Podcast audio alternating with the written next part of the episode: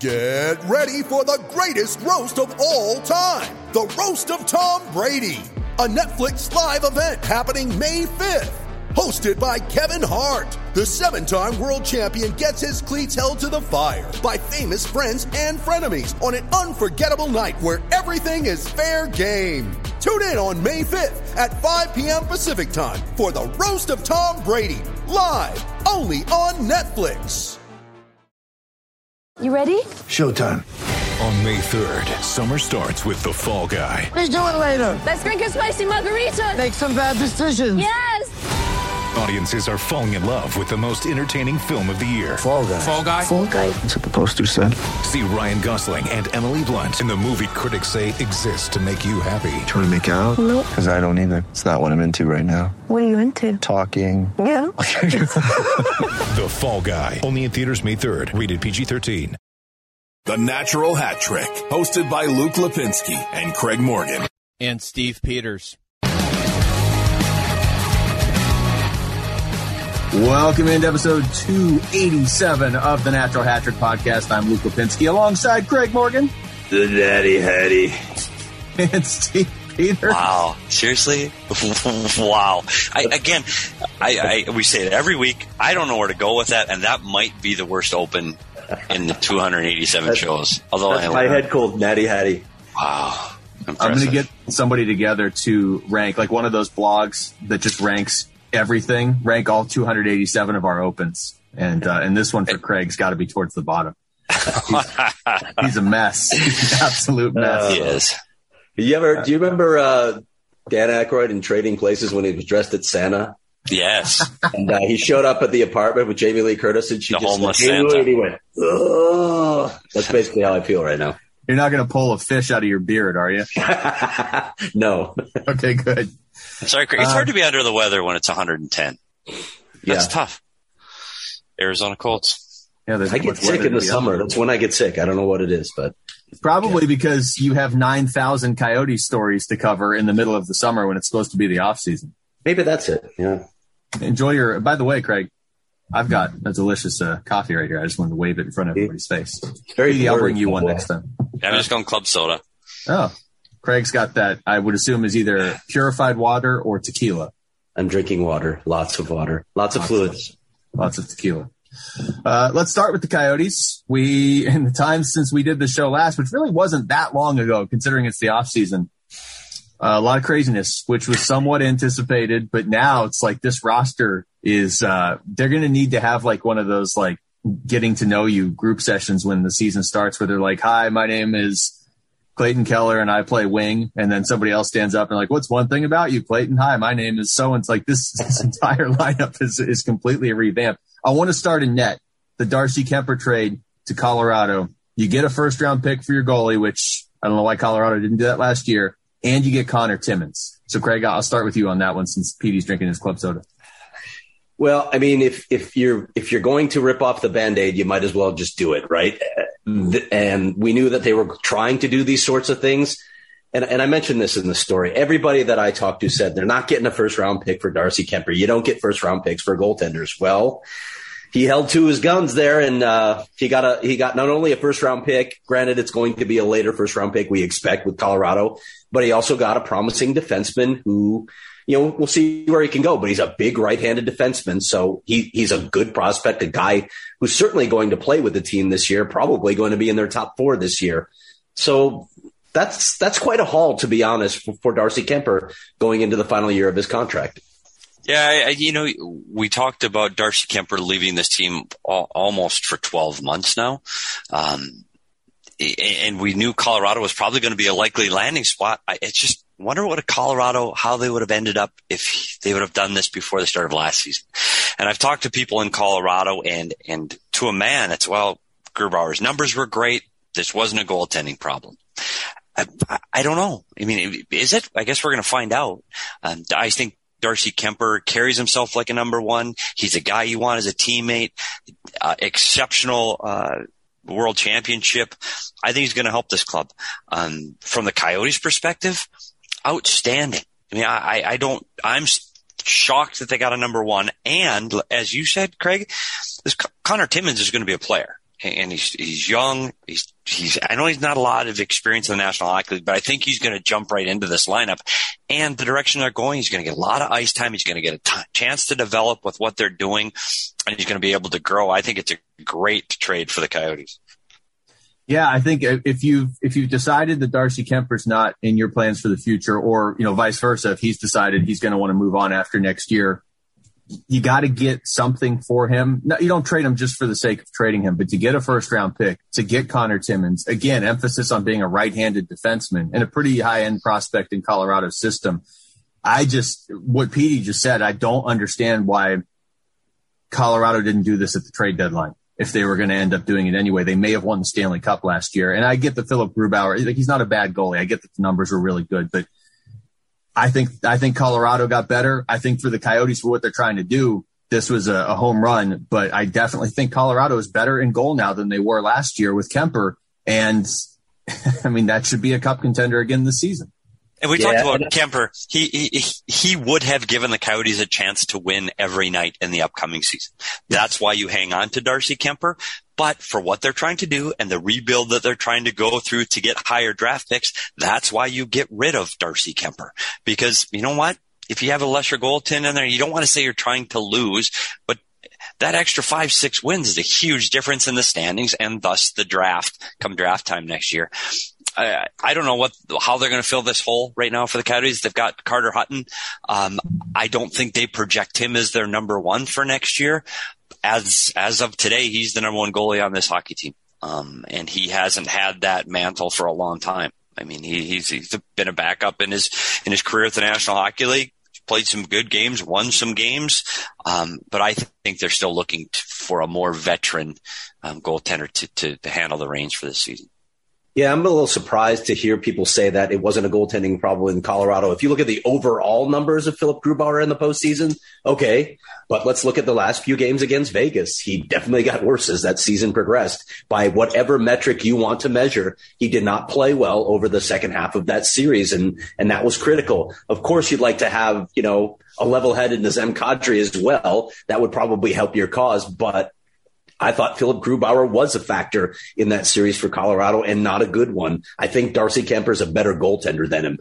And what you did with this deal too, I mean, aside from the fact that, you know, the way it all played out on that day, Bill Armstrong just basically had Joe Sakic over a barrel. Grubauer had signed in Seattle. There really weren't any options out there because some of the other goals he'd signed. You didn't know what Marc Andre Fleury was going to do if maybe acquiring him from Chicago was a possibility you really didn't have any choices. So you had to sort of give in because there's, there's no way you could go back into next season with some, you know, some forgive forgive me half-assed uh, solution at goaltender. You have to have a guy who can carry you to the cup because your cup window is now. In fact, you're a couple years into it and you haven't gotten out of the second round. So that would have been a disaster as a GM. So Bill had him right where he wanted him. And now when you look at the Coyotes, what they have, and again, they have to execute on this. And you don't know how prospects are going to pan out. You don't know if this draft is going to be as good as people say it is, but they have seven picks right now in the first two rounds of what is supposed to be one of the best three drafts of this millennium. Yeah. And there's something to that. I mean, again, you got to execute on it. And everybody looks and they're like, well, it doesn't matter if you don't get the first pick to a certain extent, but we've talked about this on the show a lot. It's just having Connor McDavid even doesn't rescue your team. To have seven picks in the first two rounds, and maybe they package three of those and try and move up into the late first round or whatever. But either way, it's it's a it's they're always going to be lottery tickets, but that's a pretty good lottery to be playing in. Like your odds to win something are better in that lottery. So I don't think they're going to make seven picks in the first two rounds next year. But if they do, I'm not going to be that upset about it because of what Craig just said. It's one of the best drafts, at least projected, uh, of this decade. Going back to what Petey said too, like Kuemper puts you in a tough spot because he might steal you wins that that you wouldn't normally get. And I don't like I, am not going to go down the path of like they would rather lose, but I, I do think there's something to you want to you want like the truest version of your team at this point, right? So if they go out there and win a bunch of games without Darcy Kuemper, if the guys in front of him play that well together and Tourigny coaches that well, okay, then you're fine with that. What you don't want is a goalie stealing you a bunch of wins and then you finish higher than you should be in the standings because it's so critical right now to be realistic with who they are. And I said this a lot when the Suns were doing their rebuild, which took them longer than it should have. if you're going to be down for a little bit, when you come back, you shouldn't be a fringe playoff team. You should be a fringe cup contender. You should be a team that's challenging whenever you do ultimately come back challenging to win the Western Conference, to go to the Stanley Cup, to win the, the Stanley Cup. And to do that, you got to get all these picks and you got to clear out the pieces that aren't part of your future. And for the most part, I think they've done that. Right. And if you don't get one of those top two picks, which we know is certainly not a lock, I mean, just just look back to 2015, which was you know before uh, you know go all the way back to 2003 to find a draft that good. But when you look at the depth of the 2015 draft, there are a lot of good players that went in that first round, even early in the second round of that draft. So I think you can find not just good players. I think you can find game changing players in, in, this draft. And I want to, I'm curious. I know our research department budget has been blown already by Craig because if we had a research department, this would be really interesting to know. When was the last time a team had seven picks in the first two rounds? And recent memory just I don't think it's happened. Like that's a tremendous amount of picks in the first two rounds. Yeah. And I know we, we can go back before our next show and we go round by round, um, over the last 10 or 15 years to see what the most picks in the first two rounds are. It's not going to be seven.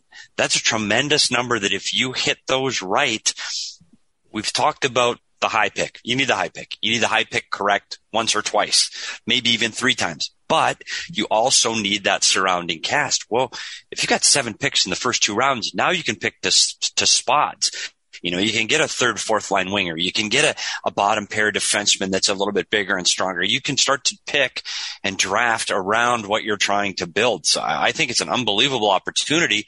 Let's just see if it bears fruit. That 2003 draft too, correct me if I'm wrong, guys, but I believe the Coyotes had no picks in the first two rounds, and that, yeah, that was they traded out of them. The best, why would you want to be in that draft? One of the best drafts of all time, and no picks. no picks rounds. there. Yeah. So you know, it, it, they, I would say Bill Armstrong has done everything he can up until this point. Again, there's nothing guaranteed because these aren't even players yet. But Bill Armstrong's strength with St. Louis was the draft, and the Coyotes have a couple pretty good scouts right now, so they have they've done everything they can to set this up where it, it, again if you're going to rebuild you want to rebuild and be good when you come out of it. You're not just trying to hang out between 18th and 24th in the standings. Uh, some of these other names that uh, the coyotes have either moved on from or have just flat out retired. Let's start with nicholas Hjalmarsson because yeah. this will be the next five minutes will just be nicholas Hjalmarsson appreciation. Obviously the bulk of his career and winning stanley cups with the chicago blackhawks but uh, he he did carry that same sort of game over to Arizona here for a while, just blocking everything and sacrificing the body. He may have been the best defensive defenseman I've ever watched. Hmm. That that's I guess that's the best way to celebrate what he was. And it, it's interesting. You talk to players like in the in the piece that I wrote on him, Jason Demers said he actually flashed some sneaky skill on the ice where he he toe drag guys in those uh, three on three drills or just make guys look foolish by going between their legs. He, he had that Swedish skill, but he, he obviously settled into a role that teams wanted for him as a just a shutdown defensive defenseman with great stick positioning, a willingness to sacrifice his body, uh, just a really intelligent guy who could read plays. Uh, I have so much appreciation for him as a Blackhawk fan for all those years. He was the unsung hero of those three cup titles that they won. Just an amazing player, consummate professional, just did everything the right way. There's just not enough good things to say about what Nick brought to the ice. And I, have said this, you know, we've talked about this. I'd love to see two more awards added to the NHL awards. I'd love to see one for best defensive defenseman, and, and you could name it for other guys like Doug Harvey or Rod Langway. But if you want to go global like the NHL is now, name it after Hammer because he was a wonder to watch. You know, the trend in the league right now for defensemen, it's Cale Makar, it's Jacob Chychrun, It's that offensive powerhouse that can put points on the board. You don't win without players like Nicholas Hjalmarsson on your team. Um, we talked about it already. The block shots, the penalty killing. And you know what? He, he, he prepares the right way. He was an and, and consummate NHL professional in and out of the room, just an unbelievable classy human being. And when you have those people in your locker room, that's what creates winners. And that's when, again, we talked about building a team and building a franchise. Those are the pieces that get you over the hump. You need Jacob Chychrun. You got to get points on the board. You've got to have that dynamic offensive player, but you don't win without players like Nicholas Hjalmarsson. And, and I tell you what, the Coyotes locker room will take a step backwards without him in it. Um, I know he had, his body's been through wars and he's, he's, you know, it's hard. He's not the same player he was a decade ago, but he still did the little things the right way and he will be missed in the room. Yeah, that's, I don't think there's any better way to put it than that. And I just, my first memory of Hjalmarsson with the Coyotes, obviously watching him win all those Stanley Cups with Chicago, but my first memory of him with the Coyotes is Joel Quenneville being so upset that he was traded away from Chicago that he just left the draft. That's, oh, that didn't happen. No, that's not oh, why it oh, happened. I'm sorry. Yeah. Everybody Except, else. Yes, yes, that's exactly why it did happen.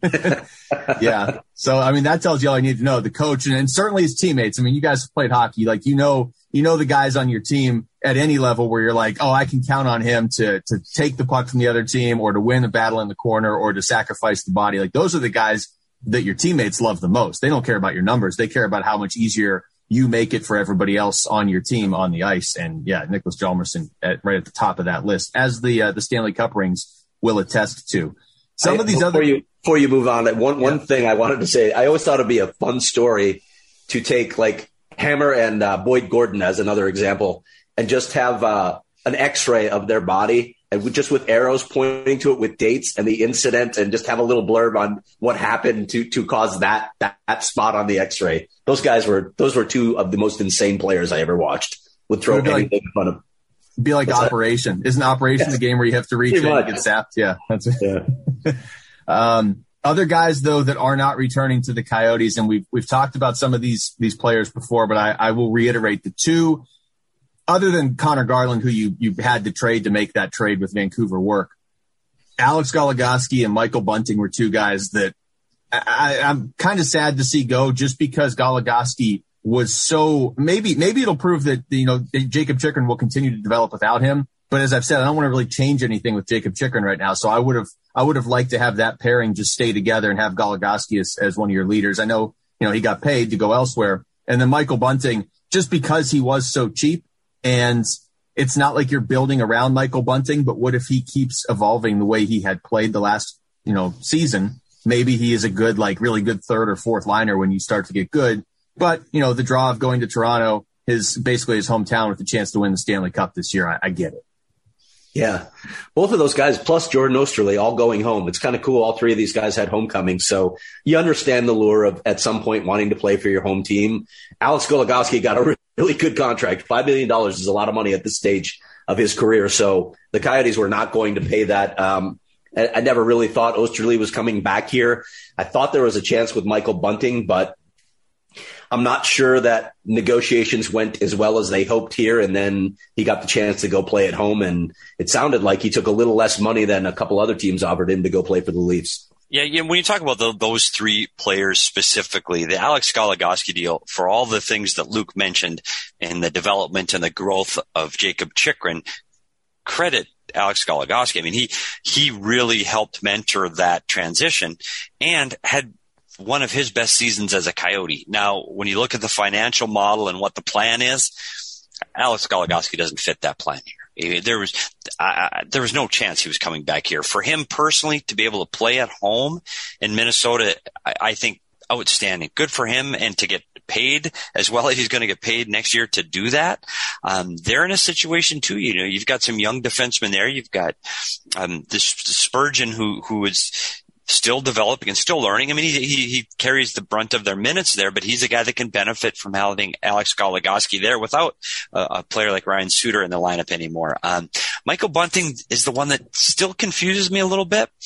I, I, I can look at that financially. He fits age. He fits. I still think they could have made him a coyote somehow. So I'm surprised to see him move move along. I think you can get him clearly for under a million bucks. He he's been a coyote, good soldier, did the right things in the minors, um, contributed offensively when he was up with the Coyotes. So that one surprised me a little bit more because I think there's still some value there um, with his youth. So again, for him though to go play in Toronto, one, it is the most difficult place to play in the National Hockey League yeah. in Toronto and being from Toronto just adds to that pressure.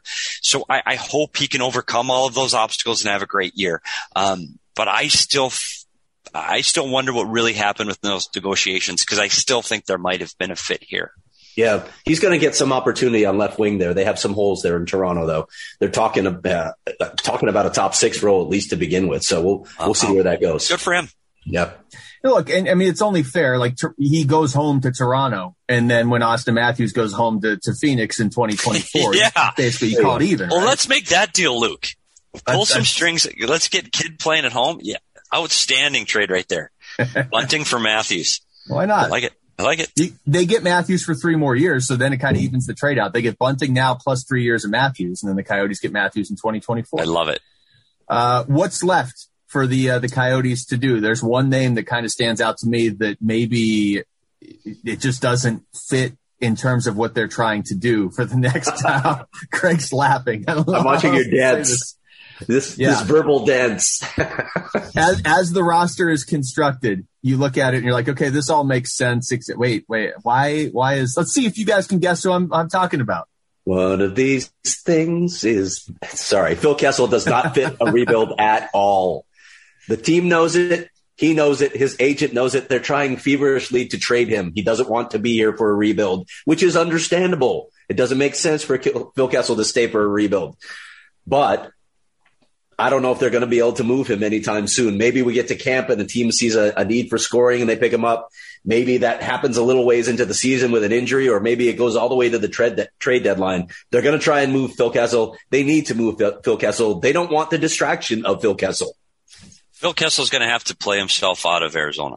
He, he's not going to be able to sit on the sidelines and just expect a trade to occur.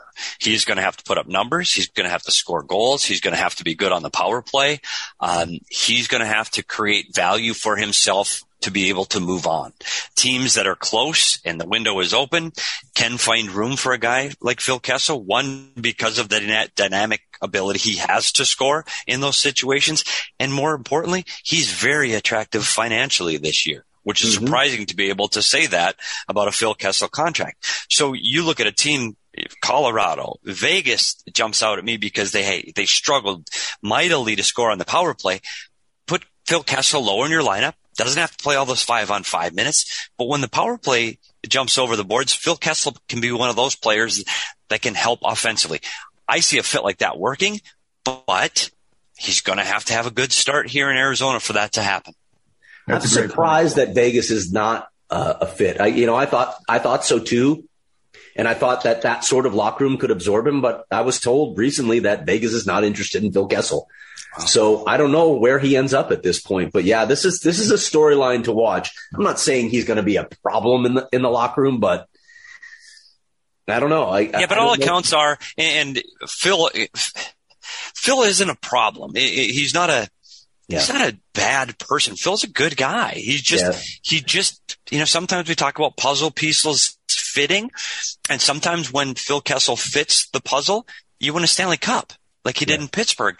I just think with what they're doing here, Phil's puzzle piece might not quite fit. Having said that, Phil's taking his summertime to prepare the right way.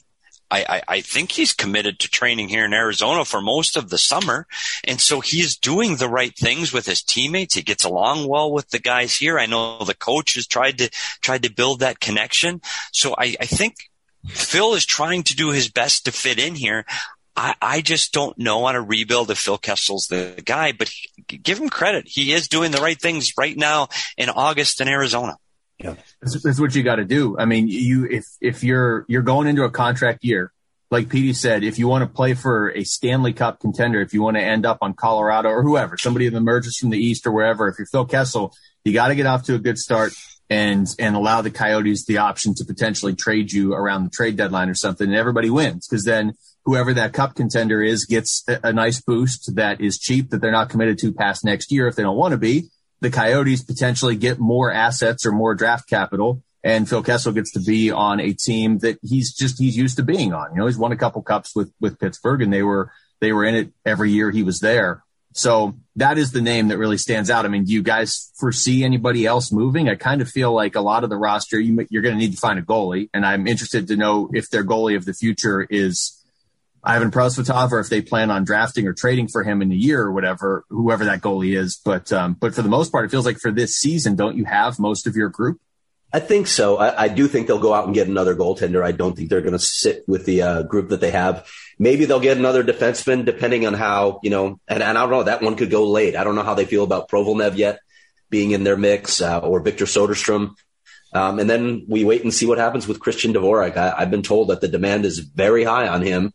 Uh, we'll we'll see. He's a he's a good middle six center on a good contract. So it, you know, they got to listen. They're going to listen to offers, but the offer is going to have to blow them away to trade Christian Dvorak. Early, I thought he would be the one that would go first. Uh, I thought his contract was attractive. I thought he played an overall 200 foot game. I really thought Christian Dvorak might be the first out the door. So for him to still be around at this point, I mean, I'm not surprised because he fits a role on this Coyotes team, and I, I, think he can be an effective player here. He's still young, the money still fits, so I think that all makes sense. I just thought they'd get the return they were looking for in, in the market for him. So for him to still be here, mildly surprised, but I uh, but I think it's still it's still a good fit for this team for right now.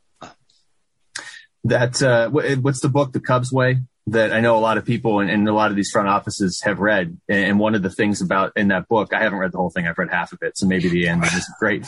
how it works out. But one of their biggest thing is, um, is, is finding, you know, four or five core guys to build around. And Craig, you'll appreciate this. Those, the guys that they mentioned for the Cubs, they all yeah. just got traded in the last yeah. two weeks. That was a great day. yeah.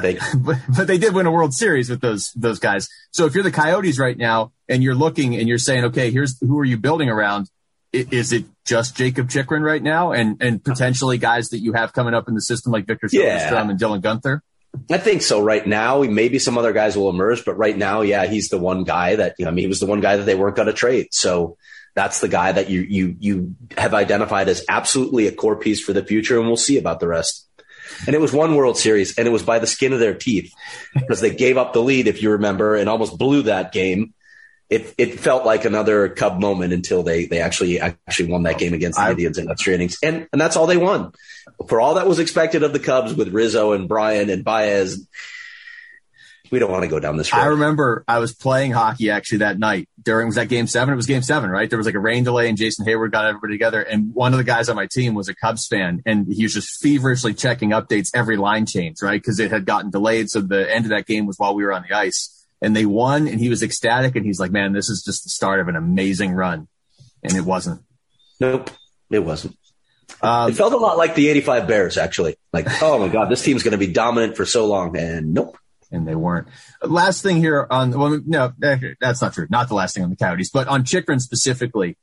And Petey, maybe you can speak to this better than the, any of us, but if you're building around a defenseman and you like what you have seen from Chychrun and and I totally I would be doing the same thing. I'm building around him. But if it's going to be tough at times this season, are you worried at all about a young defenseman specifically trying to do too much from his position if if the team around him is rebuilding? I mean, the easy answer is yes, but in Jacob Chychrun's mind, he he's a very confident kid. He he believes he can do what he's done and much more. I think the key to his development is going to be getting the right partner for him. And that's what Alex Goligoski was. Um, we talked about Connor Timmins earlier. Um, I, that's not the fit. I mean, it might, you might go, oh, two young defensemen. That's not going to work. You need, for Jacob Chychrun to grow, he's going to have to take chances. To take chances, you need somebody that's going to be able to to recover for those mistakes and those chances that he's going to take. I think they're going to have to pair him with someone a little more experienced. Stralman. yeah, and, and Anton Strom. Uh, yeah. That's the fit for me because I think a little more. I don't want to say defensive minded, but more experienced. He's been through more things and it allows Jacob Chychrun to be Jacob Chychrun. Now to say building around the defenseman, I don't know if necessarily that's fair for Jacob either. It's 20 guys on a team. I mean, they're going to need a lot of people to, to, to step forward to get this thing in the direction they want it to go. The guy right now that's going to have to carry the torch offensively is going to be a defenseman. Like, don't be surprised if he leads this team in scoring next season. Um, but I think for him, there's going to be still some painful days. I mean, he, if you go back and really watch his game, his read of the rush, his defensive um, reads, his boxing out in front of the net, Jacob still has some growing pains to go through. Offensive side, dynamic, one of the best in the National Hockey League, but there's still some things he needs to learn to really blow up in this league. And those players like Victor Hedman, you got to play both sides of the rink. And right now, Jacob is still learning some of those things in the defensive end. Wouldn't be the first time we saw Coyotes defenseman lead the team in points.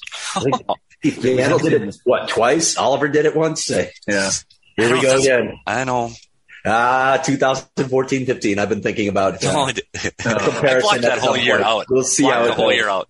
No, we're not doing that year again. All right, All- moving I- on. I just remember like, was it Andrew Campbell? Like we should just go through that 2014-15 roster by the end of the season. There were there were some names I didn't hear much after that. Remember the trade deadline move? Uh, is that Martin Erat? Yes. No, You I remember how many Erat. goals he had when they acquired him? Uh, not was it one? Did he have one when they acquired him? I don't know. It's, I think Craig's gone. Craig, I think Craig froze. Craig dropped out. So much for the That's show. I, I always want to remember Craig with the exact expression that's frozen on his face right now. Anyway, uh, well, I don't know if he's coming back. Petey, I'll ask you this while Craig figures out how to work technology with uh, with Andre Tourigny and the you know you're you're a head coach in the NHL for the first time and you're stepping in on a team that's going to look a lot different than it did last year. You got to take that job because it's an NHL head coaching job. And they're, they I'm sure told him like, Hey, you know, we're, we're going to build, you're a guy that we're going to build around, but that's a challenge, isn't it? To step in and you really got to put everything together on the fly. You know, he, he talks about how he builds his teams and he builds it through partnership and relationships. I think that's going to be incredibly important with the cast of characters he's been given for this season. Um, because they they are going to have to go into this season like we are in this together. That's going to have to be their mantra. Uh, I don't think, you know, it, it can't be us against him, and there are teams that you can win us against him. That's not going to be what's happening here. Um, he is going to have a hard time, and they're going to have a hard time finding wins. And he is going to have to find a way to keep pushing this group forward through motivation and try to keep it light. And you talked earlier about the name tags.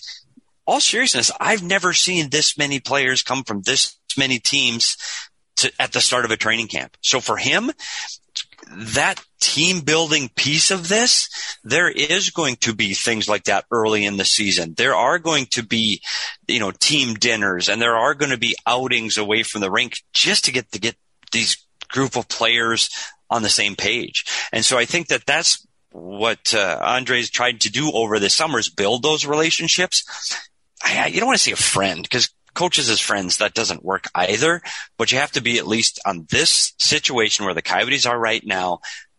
You got to go in as a group together. And I think that's what he's been trying to accomplish over this summer. And we talked about Phil Kessel.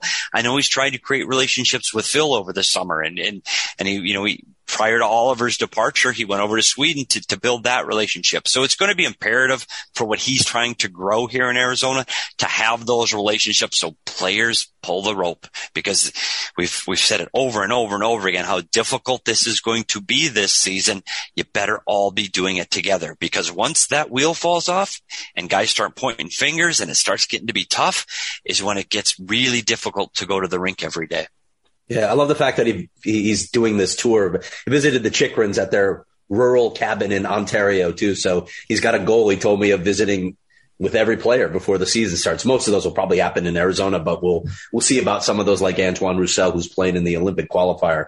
But a, a really cool uh, sort of side story on how he he's trying to develop relationships. He also talked about the captaincy and measuring success in that story that I posted. Um, it was interesting to hear him say, uh, you know, he could definitely envision going into the season with a bunch of alternates. He believes that in, in the year 2021, it's, it's much more about a group of leaders versus one single leader. So that, that, that's probably the way I get the sense that's the way that they're going to go initially and they'll see how things evolve on when they, uh, add a captain. I'm sorry. Did you say something? No, I just said good. I just, I, that's the way I want them to go into the season because, because the guy you're probably going to have as your captain ultimately is, is very young right now and you don't need to put that extra responsibility on him. So that's all the same. I wanted to get back to the measuring success in a rebuild too, because I thought that, you know, a p- couple people I know asked us it in the listener questions. Andre talked about it as well. And, and really what he said, it's about uh, uh, establishing a culture, establishing a style that we want to play. And then, and obviously you, you want to establish your leadership group and, and trust in one another. But I'm curious as someone who was in the coach's room and in the locker room for so many years, Petey, what's your take on all that? What do you have to do to measure how, how do you measure success It's hard. during a rebuild? Yeah. It's hard because I, I'll give you two instances. When um, Rick Bowness took over for Bobby Francis, um, Rick Bowness went one and twenty-one. It was a miserable stretch, and it was hard to go to the rink every day. And what happened is you you evolved. Early, Rick Bowness wanted to win every game, and it was angry, and it was combative, and it was difficult. Once you saw what the level of talent was and what the locker room and the team was built as at that that end of that season, you started to take smaller wins. And then it was more, okay, now we're going to teach. We're going to try to compete.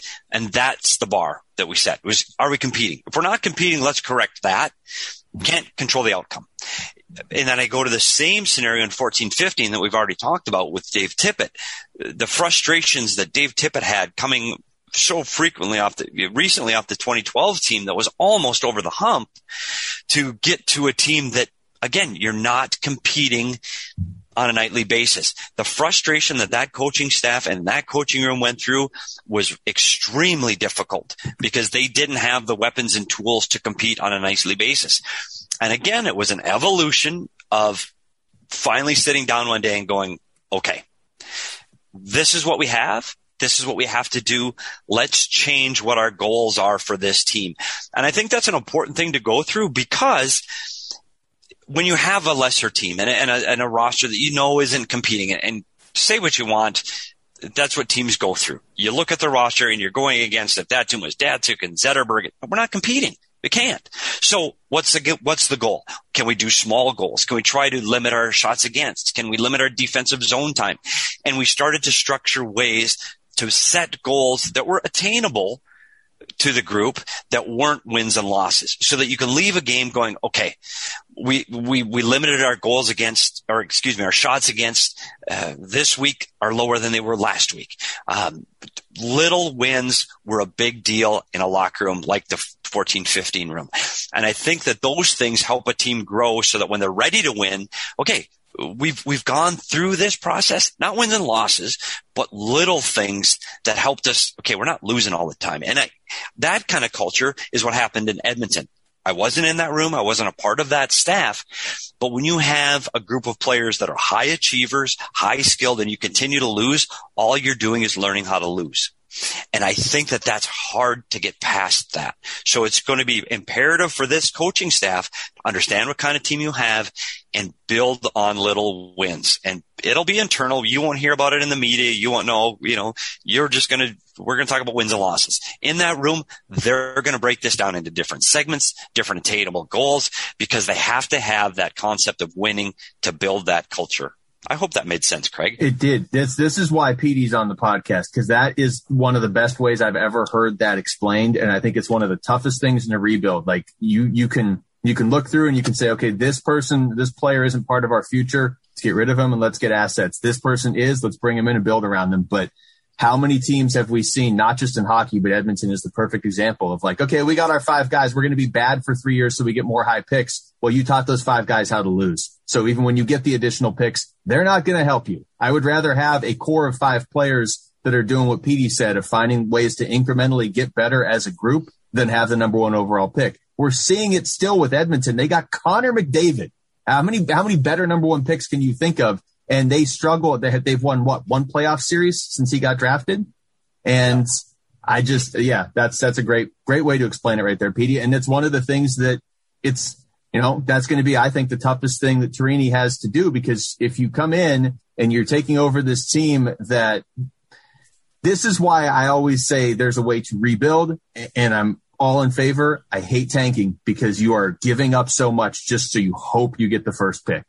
And that's putting so much stock in a ping pong ball. And then it's putting even beyond that, you're putting stock in one player to be amazing. And then even then, even if he is, it's a hockey team is more than one player. And the other part of that too, Luke, is I have not been in a coach's room that said, okay, let's go lose tonight.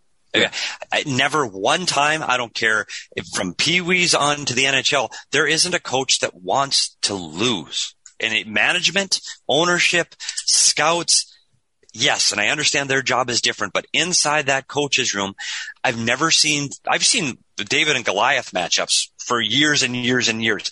And all coaches do is try to figure out a way to win. You can still lose seven, eight to one. I've been in those locker rooms where you get blown out, but you still prepare and you still try and you still think that there's a chance if we do this right or if our power play is good. There isn't a coach and they shouldn't be coaching in the National Hockey League level if they're not trying to win. So I know Andre is going to have some difficult nights, but he's going to have to take those little victories and hopefully as they mount over time, that will get what pushes this team, you know, across the goal line, unfortunately years from now. Yeah. Players too. I, always, I always laugh when people are like, Oh, these players, they, like in football, Or the Jets don't want to win so they can get Trevor Lawrence. Like, yeah, I'm sure the front office wanted Trevor Lawrence. No player is out there sabotaging his own career just so they can draft the guy that's going to replace him. Uh, all right, we got to get through some of this pretty quick here because I know Craig's got to go. Let's um real quick through some of the NHL notes so we can get to listener questions. Specifically, I don't know. Let's start with uh let's start with the Blackhawks. Sounds like Marc Andre Fleury is going to play for the Blackhawks. Craig. Yeah, Marc Andre Fleury says he's going to play, so we'll we'll see. I, am still not convinced that this team is a contender, but they they did improve this offseason. I want I want to get to that in a minute because I did a poll of uh, Central Division writers on projected order of finish, and I'd love to get your guys' take on that too. So we'll see how that works out with Chicago. Um, they're also going to be releasing the findings of their investigation, which is we'll see. Yeah, it's an ugly, ugly, ugly story that touches so many people in that organization. I don't know how they escape without major ramifications for the people in the front office. Yeah, I don't know how that story ends, and it's a sad story, and we've talked about it before on the show. I, I, it, it, there's nothing good that's going to come from that from the Chicago Blackhawks, and, and it's really sad. And I hope at some point, you know, the, the organization and the league can move on. And I, I don't mean brush it under the carpet. I just mean move on. As far as Marc Andre Fleury, Vezina, uh, coming off, uh, you know, great season in, in Vegas. He's done great things in Vegas, but you know, can you catch lightning in a bottle again? Like, is it going to happen to him again? I, I don't know. I mean, he's still, he's still a great goaltender. Don't get me wrong. I'm just not sure. A goalie's mindset has to be dialed in to have those kind of seasons. Like they got to be all on board. Things have to be going right away from the rink, at the rink. I, I'm not sure. I'm not sure how this is going to end for Chicago with Marc Andre Fleury. And I understand completely why he had to consider and look at retiring. I, we, we all have lives and we all have families and homes and I get it, but eh, I'm not sure that this is going to end as well for Chicago as they think it is. Time yeah. will tell. They don't have the defense in front of Marc Andre Fleury that uh, that Vegas had, which yep. and, and, that's not to minimize what Fleury did. I mean, I would certainly take him back in Pittsburgh right now because he stands no, in front all. of the puck. But uh, but but that's still. part of what he did. That don't you think? Because he wanted to. He say, "Okay, Pittsburgh, you let me go." Gave passed the torch to to Matt Murray. I still yeah. got a lot of gas in the tank.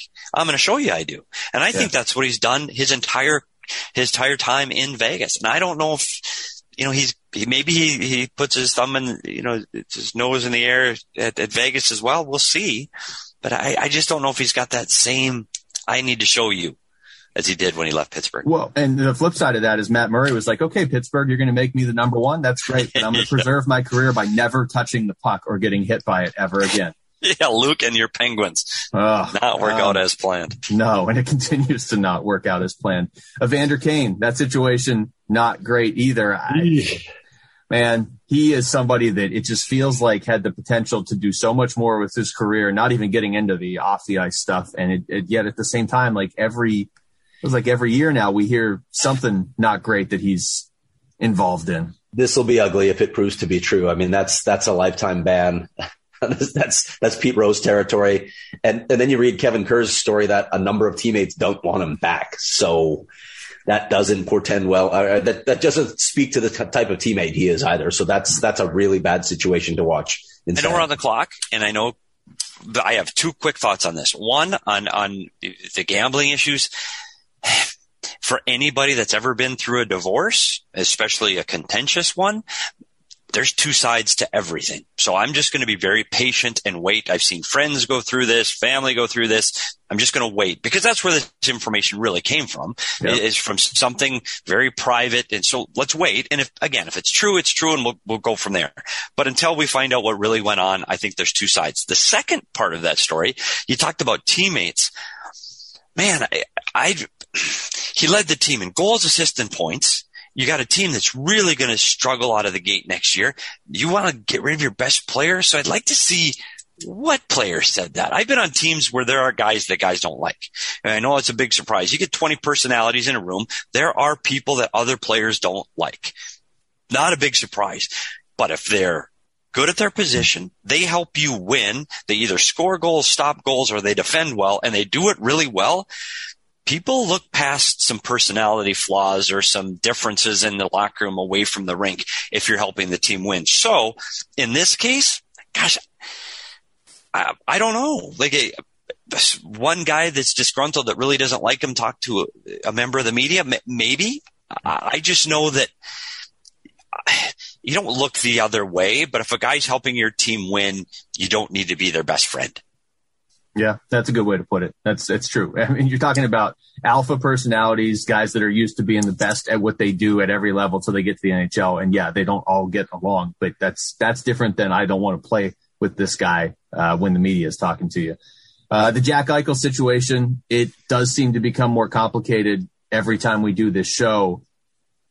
At this point, I don't even know where he's going to be next season. I really don't.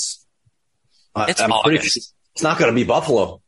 It's I mean, this, is, this is irreparable now, and and he's. I mean, teams know that they've got him over a barrel. Now there could still be a bidding war for him. There probably will be, but this is a really ugly situation that probably should have been resolved by now. They they they blew this, in my opinion, and. Wow, what a surprise for the Buffalo Sabres. I was just going to say, I was just going to say that I have a neighbor who's a fan of the Buffalo Sabres and he goes, Buffalo is doing it again. And, and it, it sums up what happens in that organization right now. And they need to get over these little, I don't want to say bumps because it's not a little bump. This is a huge bump. It's a, it's a huge draft pick that you made your captain. And now you've created this big cloud that you didn't have to create. We could, they could be months past this right now and and they're not. And if this goes weeks from now, like oh, we're September first, we're still talking about Jack Eichel. Yeah. Wow. I, I, don't know. 2015 is really working out well for those teams at the top of the draft, isn't it? Yeah, yeah it's it's almost like Buffalo trading every goalie that made a save down the stretch so that they could get the first pick and then getting the second pick to get Jack Eichel. It's almost like that strategy didn't work out. it's almost like Karma. Uh, all right, Craig, let's get into uh, what you had with the, you. What was the setup here? You pulled 12 Central Division Central writers? Division writers, yeah, Okay. just to get their projected order of finish. And I'll read the order of finish. I had this in a notebook too. Colorado was a unanimous choice for the first place in the division. St. Louis, I, I didn't put this in the, the story, but St. Louis edged Winnipeg by one point for second place in the division. Surprised me a little bit. Uh, Winnipeg third, Minnesota fourth, Dallas fifth, Chicago in sixth place in spite of all the moves that they made.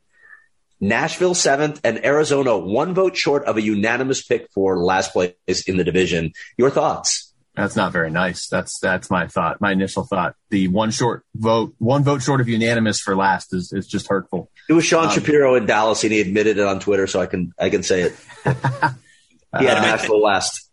These preseason polls, and we're still in August. I don't know if the rosters are set to what we're going to see on opening night in October. Um, so there may be a little bit of movement on that list, Craig. I think honestly, it's probably pretty close. If Colorado doesn't finish in first, I don't know if Jared Bednar will still be there. Um, that's, that's how short that leash may be. Um, the, the St. Louis, Winnipeg, Minnesota, I, I think throw them in a hat and shake them up. I think Minnesota needs to get Kaprizov signed um, if they're going to repeat their their their season of, of last year. Um, you know they've they've removed Suter and Parise from their locker room and from their payroll. So does that help them move forward? St. Louis, I, I don't see them in second. That's just me. I think that that's a little bit of a reach for me. Um, the one though that we look at, and I think the three of us unfortunately probably agree on is Arizona's going to have a really hard time coming out of that cellar. And, and, and the key to that will be, um, who they sign, um, in the net to, to take the, the, the goaltending duties. And also to see if some of these veteran players really battle back to a rebound year that they've signed so many, you know, Ladd, Eriksson, Roussel, Beagle. Can these guys have that type of bounce back year? They go, wow, and everything just clicks. I don't think that pushes them into the playoffs, but does it pull them out of the cellar? It, it actually might. Luke? Yeah, I, I think Colorado unanimous for number one. That, that makes a lot of sense. Honestly, I could see any of the Blues, Jets, Wild, Stars, or Blackhawks finishing second. And I could see any of those teams finishing in any order. And like Petey just said, it depend. It's tough to look at the Coyotes and predict anything until you know who the goalie is. But um, I don't totally buy St. Louis. I didn't buy St. Louis necessarily last year either. And that was after watching the Coyotes play them 74 times in a row in the span of one month. So I, I, yeah, I mean, it's, it's a good division in the sense that they're that middle pack. They're all solid on any given night. Like I, I can't get a read on Winnipeg because of the Canadian division that they were just in. But I do think if Colorado doesn't win this division going away, there's going to be a lot of questions, honestly. And it, it would take, I think, a few injuries for them to even be in the discussion of not finishing in first. But wait, we've been told that Montreal getting to the Cup final was validation for the entire Canadian division. It Yeah, wasn't, okay. of course, but No. but we were told that. But you start in the final four coming out of the Canadian division. So that's, so they won one series. That's validation. And Vegas always seems to melt down in the, uh, in the, the semis. Uh, Craig, I mean, do you agree with it? I don't. I, I'm with you on tho- those teams that are. Uh, I agree. Nashville and Arizona are the two worst teams in the division. I agree. Colorado's the best, but those other teams throw them in a blender. I don't know how it's going to shake out. That that's going to be an interesting race to watch. Those other teams, St. Louis, Winnipeg, Minnesota, Dallas, Chicago specifically. So those five. Who do you think has the most upside? Like they, if everything goes right, they come out of this division and maybe could challenge to, to make a deep run in the playoffs. The most upside? Uh, of those five, of the Blues, Jets, Wild, Maybe Stars. maybe the Blackhawks. I mean, if, if all their moves pan out Yeah. with all the players that they added, but I, I, doubt that'll pan out that way. yeah, it's it's hard because I, I, I a couple months ago I would have said Minnesota, but their off season hasn't quite been what they expected it to be. Um, St. Louis, I think, is a team going in the other direction. Dallas Uh, too, Yeah, so for and me, Winnipeg. Yeah. for me, I, I mean, I, Chicago, man, they made a lot of moves, and I still look at it. I still think there's holes there. There are. So I, I mean, I- I'll reluctantly say the Winnipeg Jets. Okay. Yeah. It's, I mean, I kind of want to say Dallas, but I have no reason for it. So I almost, I, A lot of people I like their kinda- defense. yeah. I mean, I like, I like their defense. I like the Jets goaltending. I still think the Jets can. It's a tough building to play in, and they're a team that can actually pound you through the wall. So I, I, I still like the Jets. Dallas is another team in decline. They've got some young defensemen that I really like. I think their goaltending now they've got a trio. I, I don't know how that's going to pan out with them. We got to look at Bishop's health. Um, this division has a lot of question marks in it as the season begins. Um, and that includes the Coyotes. I mean, they're going to go into it optimistic. You're going to hear press conferences and coaches talks and players. They're going to be optimistic. I mean, you have to be. So I think, you know, this, this will unfold. Watch it unfold, but I still think Colorado by far is the cream of the crop. And if they don't start off 20 games in and they're not in first, man, I, I, I, don't want to overstate it. I don't know if the coach survives it. How many good teams are there in the Western Conference? I mean, look at the Pacific Division. The Pacific Does Vegas- Division. Why can't the Coyotes play there this Vegas? year? Yeah, why Huh? can't like the, the year for the Yotes to play in the Pacific is this Yeah. year? So you, you think well, we talk about they're Edmonton, trying to be a playoff team. Yes, I mean we talk about wow. Edmonton all the time. Edmonton to me is in the playoffs almost by default. Yeah, Eh, uh, who else? Like Vegas is clearly the Vancouver will probably get back there. Yeah, I think Vancouver, Calgary may get back in there. I don't think the California teams are ready, but one of them About the may jump out. Kings, Yeah. Kings, Kings could jump out to a good start with their young talent, like they showed last year. They had glimpses. It's that division, other than Vegas, I think is completely up for grabs. Yep. And I think you could make an argument for any team in the division to make the playoffs. I kind of think the Kings. I don't. I don't love this, but I do kind of think they are going to be better than people maybe think. I don't know, but it, it, it's going to take a lot of those young guys. They have a lot of them, but it's going to take some of them uh, clicking early. But they, they've also made. I mean, that Viktor Arvidsson move, like they've made moves now for this year. So Yeah, not we'll like they're going to win the cup, but we'll it's see. funny because people around the league, they say in the know, as it were. They, you talk to somebody, gosh, Anaheim's got some young talent. They're going to be dangerous. And the next guy I talked to said Anaheim's finishing last for sure. so I, I really don't know what to make of this division. And I guess that what makes this time of year so fun because everybody's got a chance and everybody's speculating their team's better than they're going to be. Well, if Anaheim gets Jack Eichel, maybe that changes. things. Oh, wow. How about that Look at trade? that. Look at. Craig's getting ready. He's checking his itinerary right now. That's right. Let's, Let's roll uh, through these listener questions. Let's, well, we've got 173, so we'll get through a couple. We have Uh, 173 listeners or questions. Uh, we have a lot more listeners. We have a lot of questions this week. Just yeah, checking. we do. We might. Too many. Yeah. yeah. Some have been asked though. One of these we need to just, one of these days we need to do the listener questions as its own podcast. Uh, Eldon, you get to travel back in time to attend one sporting event. What do you choose? This for me is easy. Uh, Miracle on Ice. I Same. don't have to think. Yeah. yeah.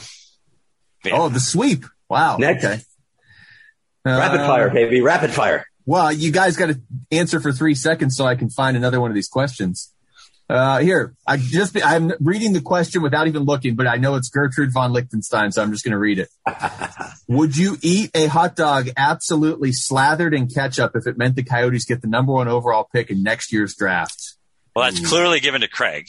Yeah, I mean, for me too. I mean, I'm not the kind of person who's going to root for a team, but do I get to cover a, a franchise center? Yeah, I'll eat that hot dog. I'll I'll put it down happily I would do it maybe for the 2023 draft. for Bedard. Okay, Yeah. I'll, I'd go that route. If, I'm willing to go catch up. Catch up for Bedard. That'll be a weird hashtag. yeah. Um, Ozzy. Oh, great. So did Tom Wilson officially break the Rangers? It sure looks like he did. Boy, that's going to be a bloodbath next It year. sounds rhetorical to me. yeah. Um, Matt, Matt Krell writes in, how badly do you think Garland is going to smoke us when we play Vancouver? I think he's going to be motivated. Yeah, Yeah. it's unfortunate that that's so late in the year. I, I've talked to people inside the organization, inside both actually, and, and talked about that specific moment. Garland plays hard every single night he touches the ice. That's who he is. It's his DNA. That game will be different. Keep your eye on the kid because he is going to tear it up. I'll take the over on the on the points, and um, I, I would, I will think there will be a lot of money on the board that night. It's going to be an interesting night for Conor Garland. You know what? It'll be a good homecoming. He's well liked here by fans in the room and the media. And it's going to be Oliver Ekman Larson night. Unfortunately, it's not till late in the year. I just wish Yeah. that was a October 12th matchup and it's not till February. Yeah. By the time they actually play, Garland's going to, he's going to, he's going to be a vet on, on Vancouver for how many Exactly. games played for them. Uh, Booper, how are you all feeling about this rebuild, rebuild over past ones? Are there reasons to hope this one will finally lead to an actual contender? What I will say is, and I I don't have proof of this yet, but the fact that you've got a GM that has gotten to this point because he's good at drafting and the fact that you have some pretty good scouts in place, that is what I'm banking on going forward. Yeah, that's the reason for hope in my mind. The only thing I can say to that, because I've seen this attempted before and I've seen it at this point in the rebuild before, the key to this getting followed through to the end are an ownership, a GM, and a coach that can remain constant. If any of those things change in the next three years, all bets are off because that's when people start wanting to make changes. Right now, it seems like they're doing the right thing, but I've seen this movie before. And two years from now, you're getting Stepan and Raanta for draft picks. So let's wait. Got to hit on the draft picks. Got to, and, and they've got as many as you possibly could have, but you actually, you have to hit on them too. Uh, a couple questions about who the, uh, the GM is going to be in Tucson. I, Shane Doan's name, of course, popped up, uh, among the listeners, but just in general, if there's any news there. No, they're, they're, I think they're just starting that process. They were going to wait until all these other things were over. They wanted to be deliberate and take their time with that. So it'll be a little while still before we have that. Um, and it won't be Shane Doan. Will it be Craig Morgan? No, That name, throw that name in the hat. that would be a hot mess. Oh, That would make for a very interesting podcast. I'll buy season Uh, tickets. I don't know if if Craig was the GM, would we cheer for Craig, or would we be forced to like cheer against our own team? I can't say anything bad about Craig because then I'll get jumped on by Twitter again. So Craig, you'd be amazing at that job. That's right. Uh, I'm an angel. People You love me. are. You are. Craig has a lot of burner accounts. Uh, Sasha writes in, "What's the latest on Conor Timmins?" Uh, I just tweeted actually a little earlier. Uh, I've, I've been told their preliminary discussion has started on a new contract for him. So, I mean, he's a he's a 10.2 C player. He, he he has no rights. He's basically an RFA with no rights, no arbitration rights. Can't be offer sheeted. Can't sign with anyone but the Coyotes. So his only option is to sit out. Uh, Matt Mastrangelo, uh, this is a good question. When it comes to developing a kid like Soderstrom, which is more important, a winning culture in Tucson or the challenges of playing in the NHL in Arizona? Does it make sense to hold kids back while tanking if they're physically ready for the NHL? My my take here is to better develop their game away from the NHL lights. You don't want a kid being like minus thirty. You know, if all goes well, maybe he gets a call up. You know, and and it could still be bad, but the stats won't be devastating, won't shatter his confidence. I'm all for AHL over throwing him into this mix. Petey? And I think the other thing that the AHL does is it allows players to play in, in, an environment and in the place in the lineup that they belong, and it allows them to play different areas of the game that they would never touch if they were in the NHL. For example, he is going to get time on the power play down there. If he's here in Arizona, he's not. His ice time will be limited. He's not going to get the big minutes. He's not going to get the first minute or the last minute of a period. And those are critical in players' development in learning how to handle those situations and learning how to play within all areas of the game. I think it's imperative that you, you get the opportunity to grow in the American League. Uh, Los Coyotes Steve, it's been 10 days, now it's been 11, since the NHL draft, and the Habs still haven't been pressured to rescind their first round selection. Why the double standard? Feels like a rhetorical question, Steve. I don't think it's a double standard. I mean, it, all the pressure came from media and outside sources with the Coyotes, and and they, they relented. I, I mean, that same sort of pressure is being applied in this situation. It's just we'll see how it plays out. Yeah, but and, and just quickly, it was the same response that Montreal gave that Arizona gave immediately following the draft as we're going to mentor this player. We're going to reach out to the, the community that's been affected by this. We're going to do the right things. He'll be a spokesperson. He'll apologize. Both teams said that. It's just at this point, Montreal has not rescinded their comments, their press release, and their draft pick. And knowing a franchise like that, that's not going to happen. I mean, the kid's coming there. I don't see this, the Montreal Canadiens being in a position to ever rescind this draft pick. Uh, Jarby asks Craig specifically, Craig, so you better answer this. Now that we're in full rebuild and most of the Coyotes on ice investments are in the prospect pool, can we expect expanded coverage of the Roadrunners and Major Juniors coming up on AZ? Major Juniors, Major, Major Juniors, wow. Juniors. Wow! Get on the I don't know, I don't know about traveling to uh, those leagues, yeah. but yeah, Craig's in Moose Jaw this weekend. I like it. I like it. Actually, that's a great idea. Yeah, you you paying the freight? Yeah, let's Jaw and Red Deer and Winkler, Manitoba in February. Wow. I love it. Sounds great. But yeah, some more runners features I think are in order. So yeah, and ASU is going to get a little more coverage, I would assume, Craig. Not that you don't cover ASU. That's not a fair statement because yeah, you do. Prospect playing there now. So. But I think with the Coyotes prospect, you might see a little eye on the on the Sun Devils. Second half of Jarby crashes question one I sent to you guys earlier because it was hilarious. Does Bill Armstrong deserve some credit for neutralizing the two greatest threats to Jan Jeník's life by acquiring Boko Imama and Liam O'Brien? I think it's clever problem solving. What with the vicious beatings he earned himself at the hands of these two last season? I don't, I don't think I even need to answer. That's just a funny, funny question. But the truth is, Jan Jeník, the way he plays, I, I mean, he he makes people angry. He does a lot of the Michael Bunting things where he doesn't know when to turn that engine off sometimes, and it it puts him in situations he probably shouldn't be in. Um, so now Jan Jeník just got two inches taller with those guys in his lineup. He got a lot tougher with those guys on the ice with him. Um, Nandanon asks about Jay Beagle. What, any any insight on where we're going to see if we're going to see him much this season? I think we'll see him, and I've heard he's a terrific guy to deal with too. So I'm looking forward to good quotes because I've heard he's he's good in that department. Yeah, he's going to fill a lot of roles. I think you're going to see a lot of players, especially these veteran guys, having to fill different roles throughout the lineup on any given night. He's a guy that can play up and down the lineup. He's going to be a hardworking guy. Fans are going to like him. I, I, he can defend. I mean, his offense, you know, I don't know if he's going to be the offensive crafty guys that people are looking for, but he's going to defend and he's going to play hard. And I think that's going to be the mantra of this veteran group is going to be a group that's going to play the right way and they're going to play hard. And I think fans actually will really like Jay Beagle. So we'll see how it progresses, you know, what kind of ice time and where he slots in on lines um, as the season goes on. But I expect him to move up and down the lineup. Well, we'll wrap it here. Sorry, we didn't get to all the questions. I know Craig's got to take off. I will ask this though of both of you separately uh, now, just because the the covering Major Junior in the winter brought this up. Were you both on that extensive bus ride? Was it from Montreal to Ottawa or Ottawa to Montreal a couple years ago? It was Ottawa to Montreal, and yes, I was on that bus ride. Yeah, Petey was there too, right? Was on it. Yeah. I tell you what, though, and I, just, we were on the plane, seatbelts buckled, going to be a forty-five minute flight. And we were that way for 45 minutes, by the way. And we were plane. told no plane, plane's broken, get on a bus for two broken. plus hours in the middle of the night in a snowstorm in the cold. And they, honestly, we almost didn't leave uh, Montreal after that. The plane several days to get fixed. There were talks of us busing to the states. It was a mess. Those are the things I miss, Craig. That's what I miss right there. Yeah. We joke about it, and, and at the time, it was absolute misery. Hated every second of it. I just wanted to go to bed. But now that I'm removed from those stories, those are the things I miss. You know, in Edmonton when we couldn't fly and we all had to find hotel rooms because the Mark Messier thing ran too long.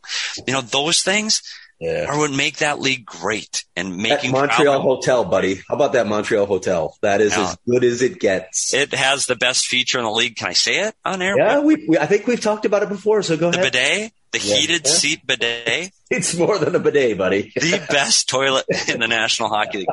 And if get- people people want to mock that, you want to mock that, then you clearly have not tried using the restroom at two in the morning when it's twenty below outside and have a heated seat. You guys Wow. could have done A washer and dryer. if you were doing if you were doing the uh, the podcast back then. You guys could have recorded one on the bus. That would have been great, just in the moment. Oh, No. Yeah, and you know what, Craig? Sometime I, I keep waiting for there to be a downtime this summer where there's not a story.